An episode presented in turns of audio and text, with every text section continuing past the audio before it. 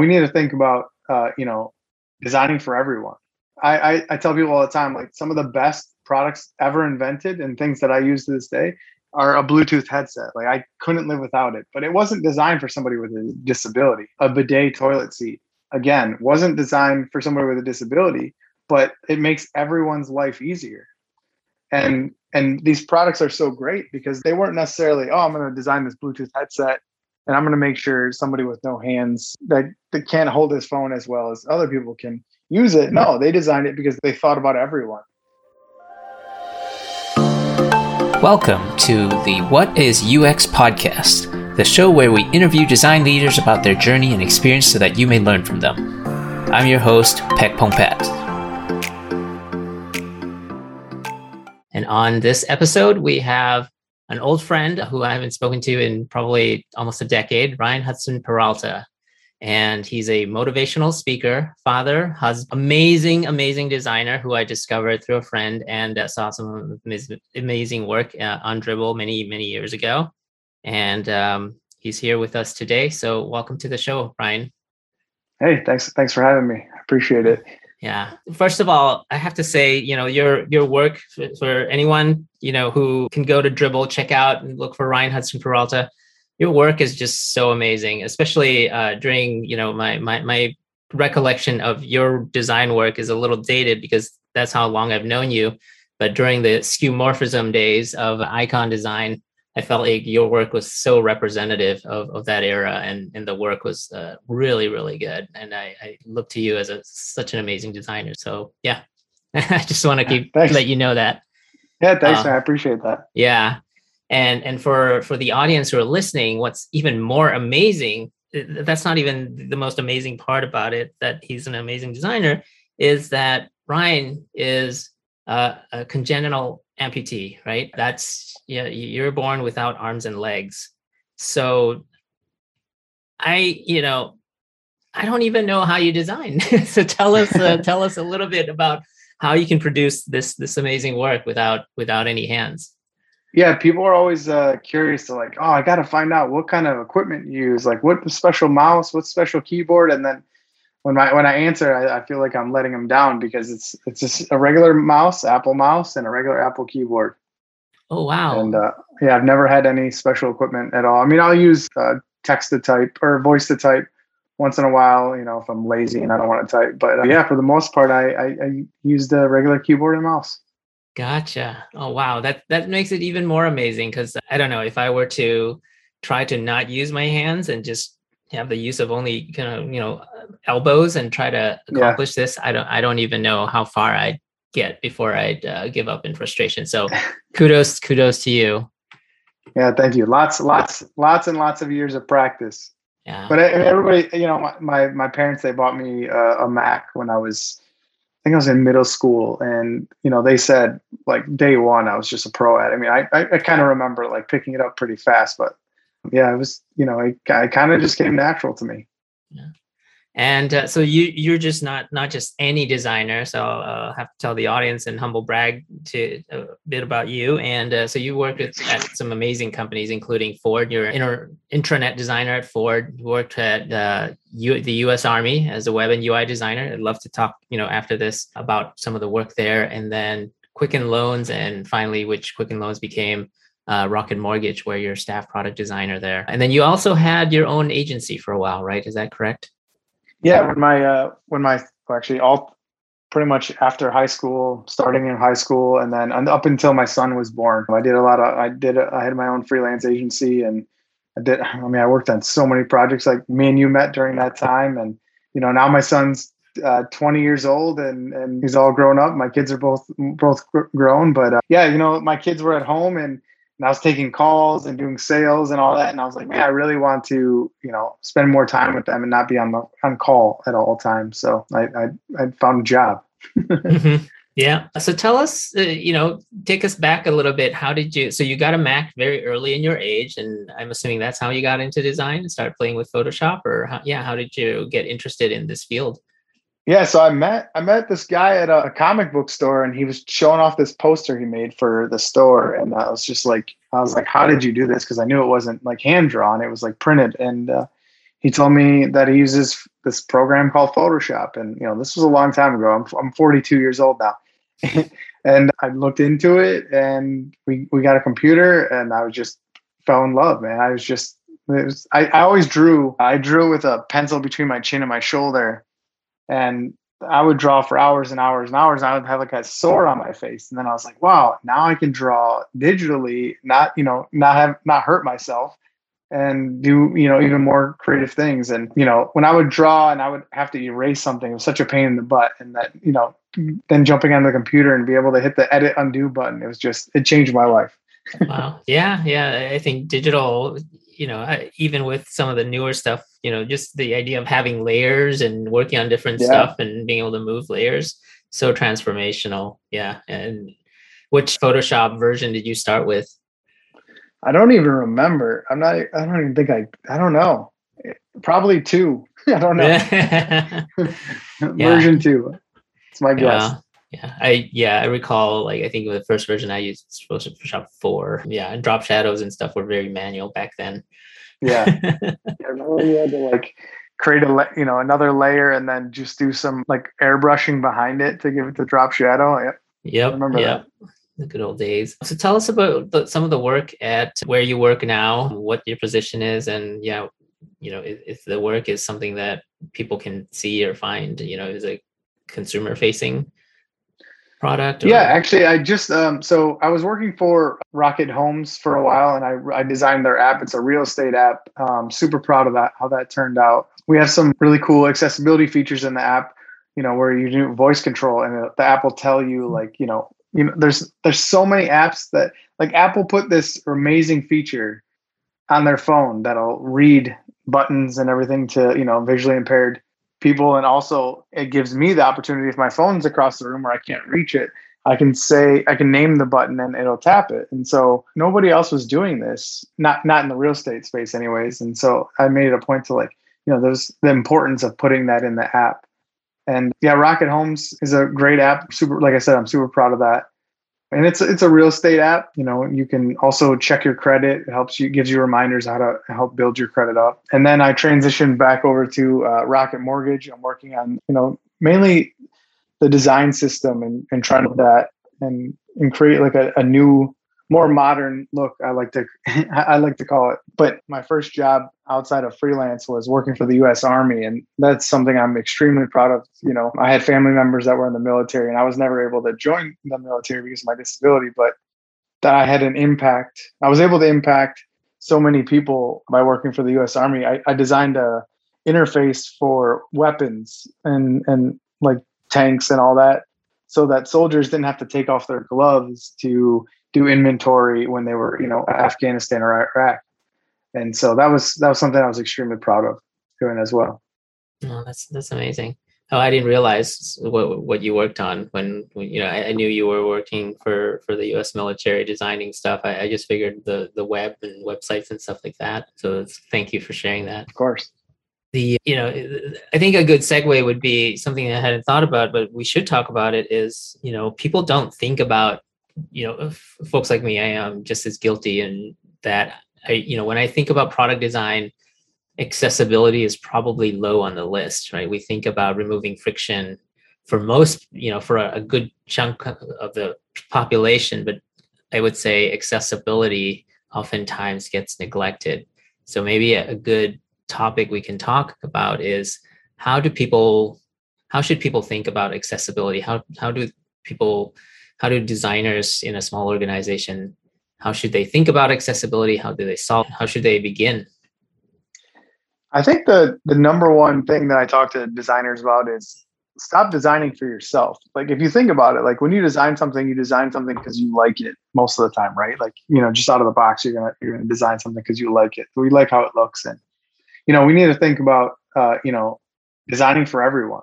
I, I, I tell people all the time like some of the best products ever invented and things that I use to this day are a Bluetooth headset. Like I couldn't live without it, but it wasn't designed for somebody with a disability. A bidet toilet seat, again, wasn't designed for somebody with a disability, but it makes everyone's life easier.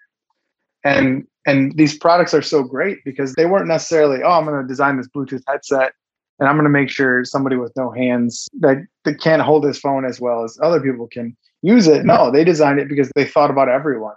And I think when you start thinking about designing for everyone, that's when you know the word accessibility kind of doesn't have to be there. It's it's as long as it's if it's accessible for everyone, then it's not necessarily designing for accessibility. It's designing for everyone's ease of use. Does that make sense? Yeah, yeah. Can you be a little more concrete and dig dig double click into that? Right? How how does how do you start designing for everyone?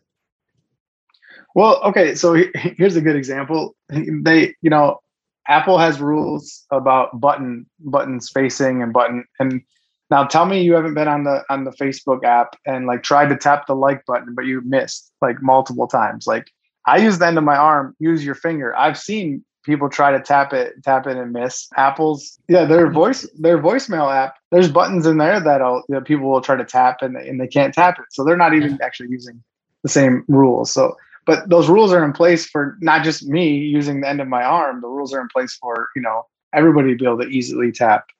Yeah. And like I said, if those rules were those rules were not put in place for people, you know, for accessibility, they were put in place to make things easier for everyone.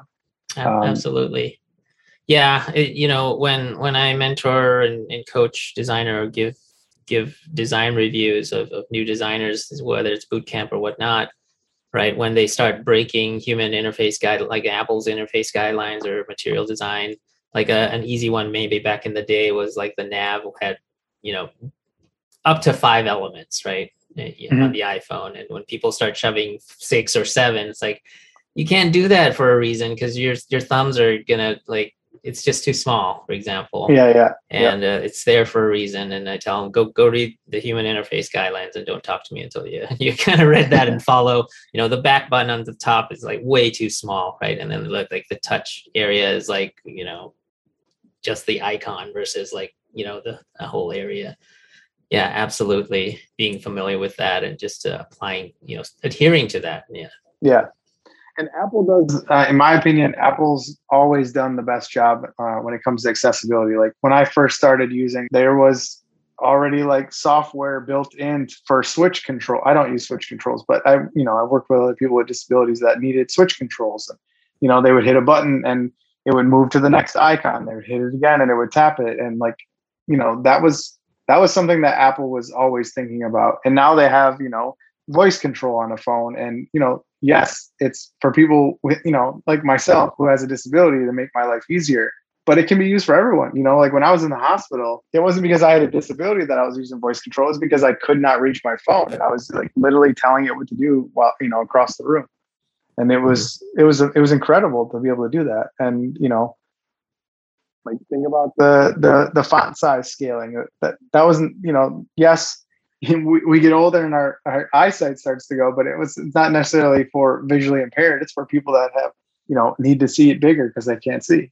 Yeah, yeah. The I'm really like like yourself. I'm in, it's starting to be in my 40s, and I'm starting to really appreciate the ability to easily change font sizes now because maybe the eyesight was was great when I was younger. And now things are like, oh, okay, it's looking a little small, and I got to do this thing now and yeah. uh, i'm really starting to appreciate bigger font sizes uh, whether it's you know on the web on screen and i can just easily click control plus or or you know having a, a, reading app on the phone and easily changing the font size.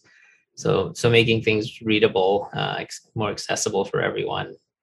Yeah. So tell let's talk about you know so we talked about the us army a little bit and the, your current company. What, what did you do at ford Oh, that was uh, so. I was I was interning through high school, and I started out there doing data entry. I think I was like 15 years old, and oh wow, I yeah, and then I I I, I got into the engine illustration department. I was drawing like I was drawing manuals for the factory workers, like putting together the engines, and it just all it all just you know like you know that's where I now I love Illustrator, like Adobe Illustrator. I love drawing and illustrating and and like I said, that's that's something I've been doing my entire life, drawing.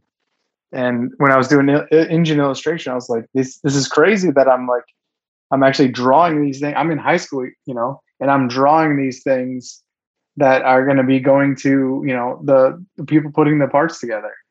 So I, I did that for I think one summer, and then I I started. It was like the launch of the in, internet intranet. I started designing their intranet. So you know, it wasn't anything fancy, but I was. Uh, that's where I learned how to code HTML and CSS. Yeah. The, even just the term intranet just seems so dated because now people yeah, use the words like employee portal or employee yeah, experience exactly. or something yeah. versus intranet. Yeah, intranet, internet to differentiate. That's so funny. Even just your title, right? Product design versus, you know, user experience designer, you know, kind of like the, the terms have started to morph and change. Yeah. What, what do you think about that? I mean, I've, I've always been in support of like, you know, I'm, I'm a, I'm a designer of products. I'm not necessarily like a user interface designer. I do way more than, yes, than mm-hmm. just design an interface or, you know, you know, just like there's UX designers that I feel like do way more than just the UX design of it. And um, so I, I, am definitely I love the I love the the titles. You know, yeah. love to double click into maybe like the the motivational speaking. What what got you into that, and what do you tell folks? Yeah, that's also started in high school. I got I got asked this to a bunch of journalists journalism students when I was 16 years old uh, at the news studio here, Fox News Studio, and I went there and I was like, I had no idea how many people were there. And like, and bring me out on the stage, and there's 1,500 journalism students. This is the first time I've ever spoken publicly. And I, you know, I was a little, I was a little nervous, and I, it just, it kind of just clicked that, I, you know, this was something, you know, I always felt that God put me on earth to teach people and to help people, and you know, just it was just something that I, I, I mean, I mean, how hard is it to talk about yourself, right? I mean, that's the easiest, thing, easiest thing to do. So I got through my butterflies and, and I did it. And, and I've been speaking ever since. I have a passion for um, mentoring kids that are born like me. So the past couple of years, I've been, I'm a part of a Facebook group with this, they call it the parents of children with limb differences. And there's kids all around the United States, some, some outside of the country. And I mentor them and teach them some things that I've learned. I call it the cheat code, you know, like I learned how to brush my teeth, you know, after years and years of doing it certain ways, or I learned how to feed myself or use the restroom, you know. And so I'm able to teach these kids the way I do things. And, you know, maybe they get a jump start on, you know, doing something else and not have to try to figure it out on their own. Because there's no there's no manual, you know, for being born without arms and legs. You know, if there was, I probably should I'd probably be the author of it. So I just have, you know, you still can be. uh, yeah, that's actually not a bad idea. as much as I say that, it's funny that I've never uh, thought about doing it, but I love the title. Um, yeah, get yeah. So yeah, so it's just it's just always you know helping people and speaking to people, and then Rocket Mortgage they have an event pretty much almost once a month, and they'll bring in like new team members or you know leaders from around the city of Detroit, and I'll speak to them about ignoring the noise. Well, we at Rocket Mortgage we have thing called isms, and these are things that we live by. And one of the isms is ignoring the noise. You know, um, and I talk about and I, ignoring the noise from other people, and but the biggest noise that most people hear and you know starts to stop them is the noise they hear from themselves, like self doubt, and you know thinking, no, I can't do this, and no, I can't pursue that if I would have listened to that noise, you know, from the time I was growing up to now, I wouldn't be here right now speaking to you. I probably wouldn't have a wife and kids, and I don't know where I would be. When I was eight years old, my uh, grandfather, I came home from school crying. Somebody told me I wouldn't be able to do something. And my grandfather told me, he said, Ryan, you're going to have people doubt you every single day of your life. But there's only one person in this world that you need to believe in you, and that's yourself. And I'm telling you, man, from from that day forward, my, my life changed completely. That's good advice. Yeah. Yeah, the I think all of us in one way or another struggle with self-doubt and it's good to hear you know this is why motivational speakers exist. It's, it's good to hear this message and, and kind of reinforce that that you know you just have to start with one and an audience or a believer of one and if you can convince that person yeah you can you can try even if you've already given up yourself, then then it's it's hard to overcome. Yeah, I mean, someone asked me the other day, they're like, Ryan, I, I'm not going to get in specifics, but they're like, Ryan, I don't think I can do this. I don't think I can do it. And I said, well, here's where here's where you're right because whether you think you can or you can't, you're absolutely right, and you have to. It's not about believing you can do something or thinking you can do something. You have to know you can do something. You have to visualize yourself doing it, and and and believe in yourself. I mean, that's that's that's the most important part. How did you get like the opportunities that presented yourself when you were kind of hustling with your own uh, design agency? You know, as, as someone who's got their own design agency, you know, you've I look at your history and you've you've worked with over 250 companies uh, through your design agency there's people who ask, you know, part of why they want to talk to me or listen to this podcast or, or want some some coaching time with me because is they want to start their own agency or something or start their business or they're thinking about it. And of course i offer my perspective. I'd love to maybe hear your perspective as you know others who are maybe listening to this podcast and are thinking they're on the fence should they go in-house? You know i just had a call last week and I'm like they're thinking oh do i go in-house or do i start my own agency? What are the you know what are the drawbacks pros cons and things i need to think about? So i kind of gave them kind of my perspective but i'd love to hear yours. I mean honestly it's a it does you said hustle and and it does take that mentality. You have to be you have to be i know tons of people that have started their own agency and they didn't really know how to sell. And so you have to be able to sell you have to be able to sell yourself and and if you're not extremely confident in your in your work you obviously it's it's not going to work. But you know having my own agency was a, a, lot of fun and you know i made a lot of money. And and you know i, I can was see able that to, from your shoe collection. I was able to do you know you know work when i wanted to but also there was the times where you know a client called and they needed something right now. And it's not like you could say no it's after it's after 5 p.m i'm not available right now. You, you couldn't do that. So it's uh it definitely takes the hustler mentality and you have to be able to you know sell yourself and sell your services and you have to definitely believe in you know what you're offering. Yeah. That, that was one of the things that I, I tell people all the time is that really the, the selling piece gets overlooked. And i would say you know when i was so i have a background in engineering and then at some point i switched to design. It wasn't until when i started having my own agency and learning those sales skills and, and talking to clients and having that shift in perspective of you know showing my work versus like talking about the value versus just showing the work and letting you know thinking the work will do the work for me of showing the mm-hmm. value right and learning how to speak the, the language of business versus the language of design because people don't care about pixels and fonts and typography as much as they care about what the design will get them, right? What that product will get them and and how we will assure them that we can execute on that. Yeah, that's a good point. And also when you work in-house, you have you're hopefully you're working with other designers and you have, you know, talented creative people. When you're working with on freelance projects, I'm sure this has happened to you, like you could do the most amazing design ever and the client's not a very creative artistic person and they look at it and they're like no i think that should be pink or they, they think that you know you should use this logo instead and you're like oh that's the ugliest thing i've ever seen. But, you know just like customers always right and you know that's that's something again that that does you have to be able to deal with. Yeah and how yeah and how to handle it. And even if you have conviction right you have to you know ultimately they're still the customer but i think you you also don't want to help them drive themselves off a cliff right like if yeah, something yeah. really shouldn't be pink or you shouldn't have that drop shadow or or blinking yeah. text what back when the web could do blinking text and everybody was injecting blinking text everywhere just because you could do it doesn't mean you should so I think that the selling piece, the hustle, you know, I think you mentioned something earlier in the conversation that you you were tired of selling and and that was why you moved in-house. Was was there any other reason? No, that was really sales it. calls. I mean, yeah. Yeah. I mean, I'd, I'd be home and my son wanted to play in the backyard and I had to be on a call and it was seven o'clock at night. And, you know, and, that, and that's, it does take up more of your life. It's, it's, it's not the nine to five. It's the, you're on call whenever your client needs you. And, you know, well, hopefully you're charging a great amount of money so they have to get the value and, and, and your time. Yeah.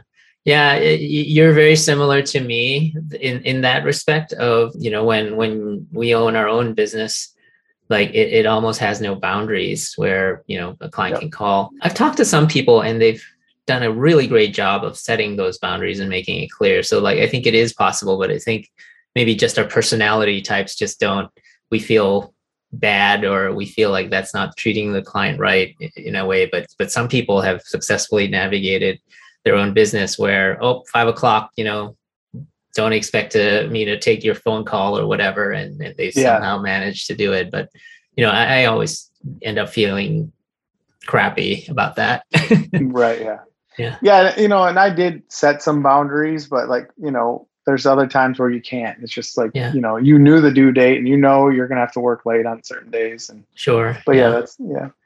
Yeah so yeah those are the pros and cons of, of owning. And so how much of the time did you actually spend designing versus you know doing other things like proposals and sales calls and stuff like that. That's the thing. Everybody to this day people are like you're you're you, i can't believe you have no hands. You're so quick. They're like no. and then i said yeah that's because my freelance days like you, you just wanted to you wanted to you wanted to do it good but you also wanted to get it done is not as quick as possible but you know as quick as possible and and still within the guidelines of doing great work.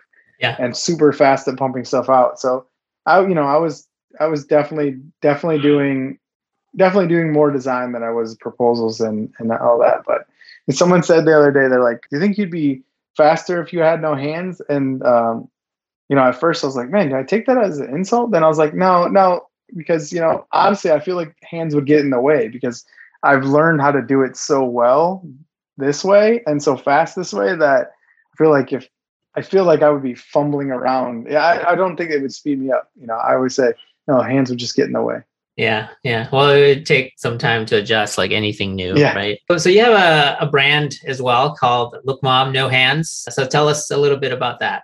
yeah look mom no hands is something so when, my, when i was a kid my mom took me to like a carnival and i'd go on a ride and i would yell look mom no hands and all the other moms and parents are like they don't know whether to laugh or look away or and then you know they'll see my mom laugh and me laugh so it's something that every kid has said in their lifetime. I'm sure you've said it. And so i created this brand because i'm literally living you know without hands. So you know look mom no hands. I'm, so proud of you know all, all the things that I've, I've done in my life. And and you know my mom's certainly proud of me. And so it's like it's a nod to her.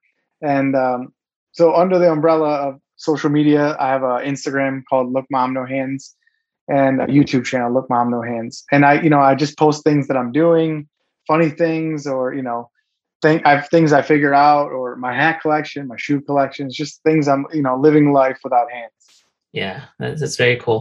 I know some developers, like, like there's some really quirky channels, like one that stands out, a couple that stands out. One, like there's this Korean guy who like he doesn't talk and he just studies for, you know, he's a student and he studies for hours and people kind of Yeah. tune into that while they're doing their homework and studying just to be kind of like be as motivated. It's like, oh man, this guy's a machine. He's he doesn't talk at all. He's just studying and he's just doing his homework and stuff. And and it feels like, you know, when you're home alone and you could be easily distracted that you know you need someone else like as if like a you know sort of like a library mentality of like if Yeah, you're all kind of there being quiet doing that people can can also do that because there's someone around doing that and kind of pushing you that way i feel like maybe there's there's something there you know there's another one that kind of same thing i think maybe even just within your day right like if you if you it'd be interesting to like how do you go about your day with no hands yeah Yeah. Yeah. Yeah. I always, you know, I, I thought about it a few times because, but some of the projects I'm working on at work, I can't like obviously show yeah. on camera. Yeah. But like. I thought it'd be cool to like have a, like a camera mounted on my chair that's like over yeah on this side like- yeah on this side yeah Yeah. yeah and it's like oh wow he you know like yeah doing all this stuff. Very cool. So the so it's did you also say did you have a tiktok as well? Yeah. I have a TikTok, you know, I kind of post more funny things like flipping my hats on, doing goofy things that I do. But yeah, that my TikTok is actually look world, no hands. got it. So so look mom no hands and then look world no hands on tiktok. Thank thank you. Yep. and where where on social also can can we find you or like like you know dribbble? I know you're on dribbble. I don't know if you're still updating that or or other sites now Yeah. I haven't really up, updated my dribbble in a long time. A lot of, a lot of, you know, one of the main reasons the project I'm working on, I, I can't really post on there. But yeah, dribbble. I'm on dribbble. I'm on Twitter. My Twitter's. I'm still trying to get look mom no hands on Twitter. Someone else has that. They're they don't even they haven't used it in years. I actually, I saw so Jack Dorsey came to Detroit when he was still running Twitter, and I I brought it up to him, and he's like, "Yeah, reach out to me," and I never heard back. But uh, yeah, Yeah, I, I, have a similar story. The the Instagram name Pek wasn't used for a long time; it was dead. So I, through mutual friends, I had the found knew, knew the founders of Instagram, and fortunately, on, on my end, I was able to procure it. so so that's yeah, I nice. have a, a, the nice domain name. But yeah, yeah, it's it's helpful. So Ryan, I, I haven't spoken to you in many years, and at some point, you, you know, you you look a lot better. Thank you. You know, say I just want to tell it, let you know, and you know, you look like yeah, you lost some you. weight. Yeah. So you look, you look great. So t- tell me about, tell me about that. What, what, what have you been working on there? Because fitness is also a passion of mine. Yeah, you know, like three or four years ago, I looked in the mirror and I, I wasn't happy. I was, I was, I was overweight, and you can look on my social media. There's some before and afters, and so I went to a bunch of nutritionists and physical therapists. I talked to all these different people and nutritionists were saying this is what I needed to eat, and dietitians were saying this is what I need to eat, and my calorie number should be this, my daily calorie number should be this, and and honestly, I just figured out that I needed to figure this out on my own because I'm not like everyone else. I, you know, I'm three foot six, and you know, I don't need to eat the same amount of calories that everybody else does. So I, I ate every day until I figured it out. And, and then I was, wow, this is a low number. It's like 1250 calories you know 1100 to 1250 calories. And i was like there's no way i'm going to be able to do this in a complete day because it's i'll be hungry. So I, I found intermittent fasting and through fasting i was able to you know start eating you know in the afternoon and finish eating around you know eight o'clock. And so those amount of calories were like a perfect fit.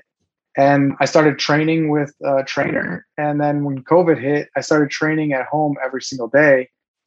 And man i lost 30 pounds um, and 30 pounds on me is like you losing 100 oh yeah. because yeah. you know i'm three foot six so you're how i don't know how tall you are but it's a lot of you know it's a lot of weight to lose. And yeah i'm super super proud of the weight i've lost. And you know i'm continuing to work out you know five six days a week um, sometimes seven days a week and then wow. i feel up to it but yeah. What, what do the workouts look like so I use uh bands, you know, bands. Yeah. Mm, some pretty heavy bands, 150 pounds. I do bands one day and then the other day I do cardio. And cardio is just literally me like scooting on my butt across the floor, jumping on a trampoline for, you know, up to an hour. Wow. And yeah, it's I'm just completely filled with sweat at the end of the day or at the end of the workout. And I, but I feel good. I feel a lot better than I've ever felt. Yeah, I, have always found that exercise for me is something that helps me, especially if I have a hard day, clear my mind. And yeah, likewise. So if I nowadays I'm kind of back to you know in I think when we met we I was probably doing some wushu, but you know back then I was doing six seven days a week, and then you know I think at some point when I started my company and and work like like you was busy all the time, you know I was happy with three, four times a week. And then kind of like, I think my body showed it. But now I think I've realized that it really helps my mental state to, to clear my mind after a long day through, through a workout that really helps. So I, I try to prioritize that and make sure like, like, like eating, right? Like you wouldn't think of not eating in a day. And it's like, okay, well, you know, if I, if I can, you know, yeah, like, like, like hygiene. So brushing your teeth, going to, to the toilet, like yeah, work work out uh, at least six days a week or five six days a week, then then my my mental health is good.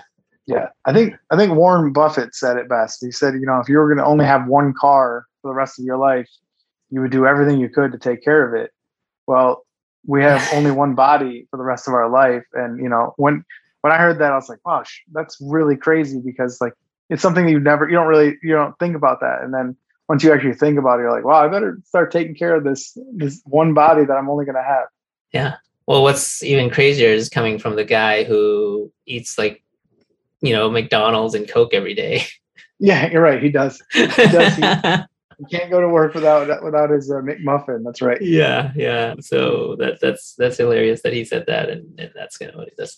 But uh, you know that. Thank you for sharing that. That's another made both inspiring, but also like again, it shows the discipline that you have for yourself and, and again and also like another motivating message for for other people who are listening that you know can be so inspiring. Like when you know it's like hey, if if I'm saying as a busy CEO, I can try to carve out time and, and because it's important for my mental health to do this, you know, if Ryan can can take out the time and do this despite you know his limitations, disabilities, like you know, if it's important, you you try to make the time and, and carve it yeah. out for it. Yeah. And, and it shows, sure. like I said, you, you look yeah, great. Thanks, man. Yeah. I appreciate it. Well, thank you for coming on to the show. It's been very inspiring to talk to you, and uh, it's good to chat with you after all these years. Yeah, great seeing you. Yeah. Thank you for joining us on this episode of What is UX. If you like this episode, be sure to subscribe on your favorite podcast platform. If you leave us a review, I'll make sure to shout it out on the show. If you have any questions, send them to questions at whatisux.co, and our guest and I will try to answer them on the show. And you can always find us on whatisux.co. See you on the next one.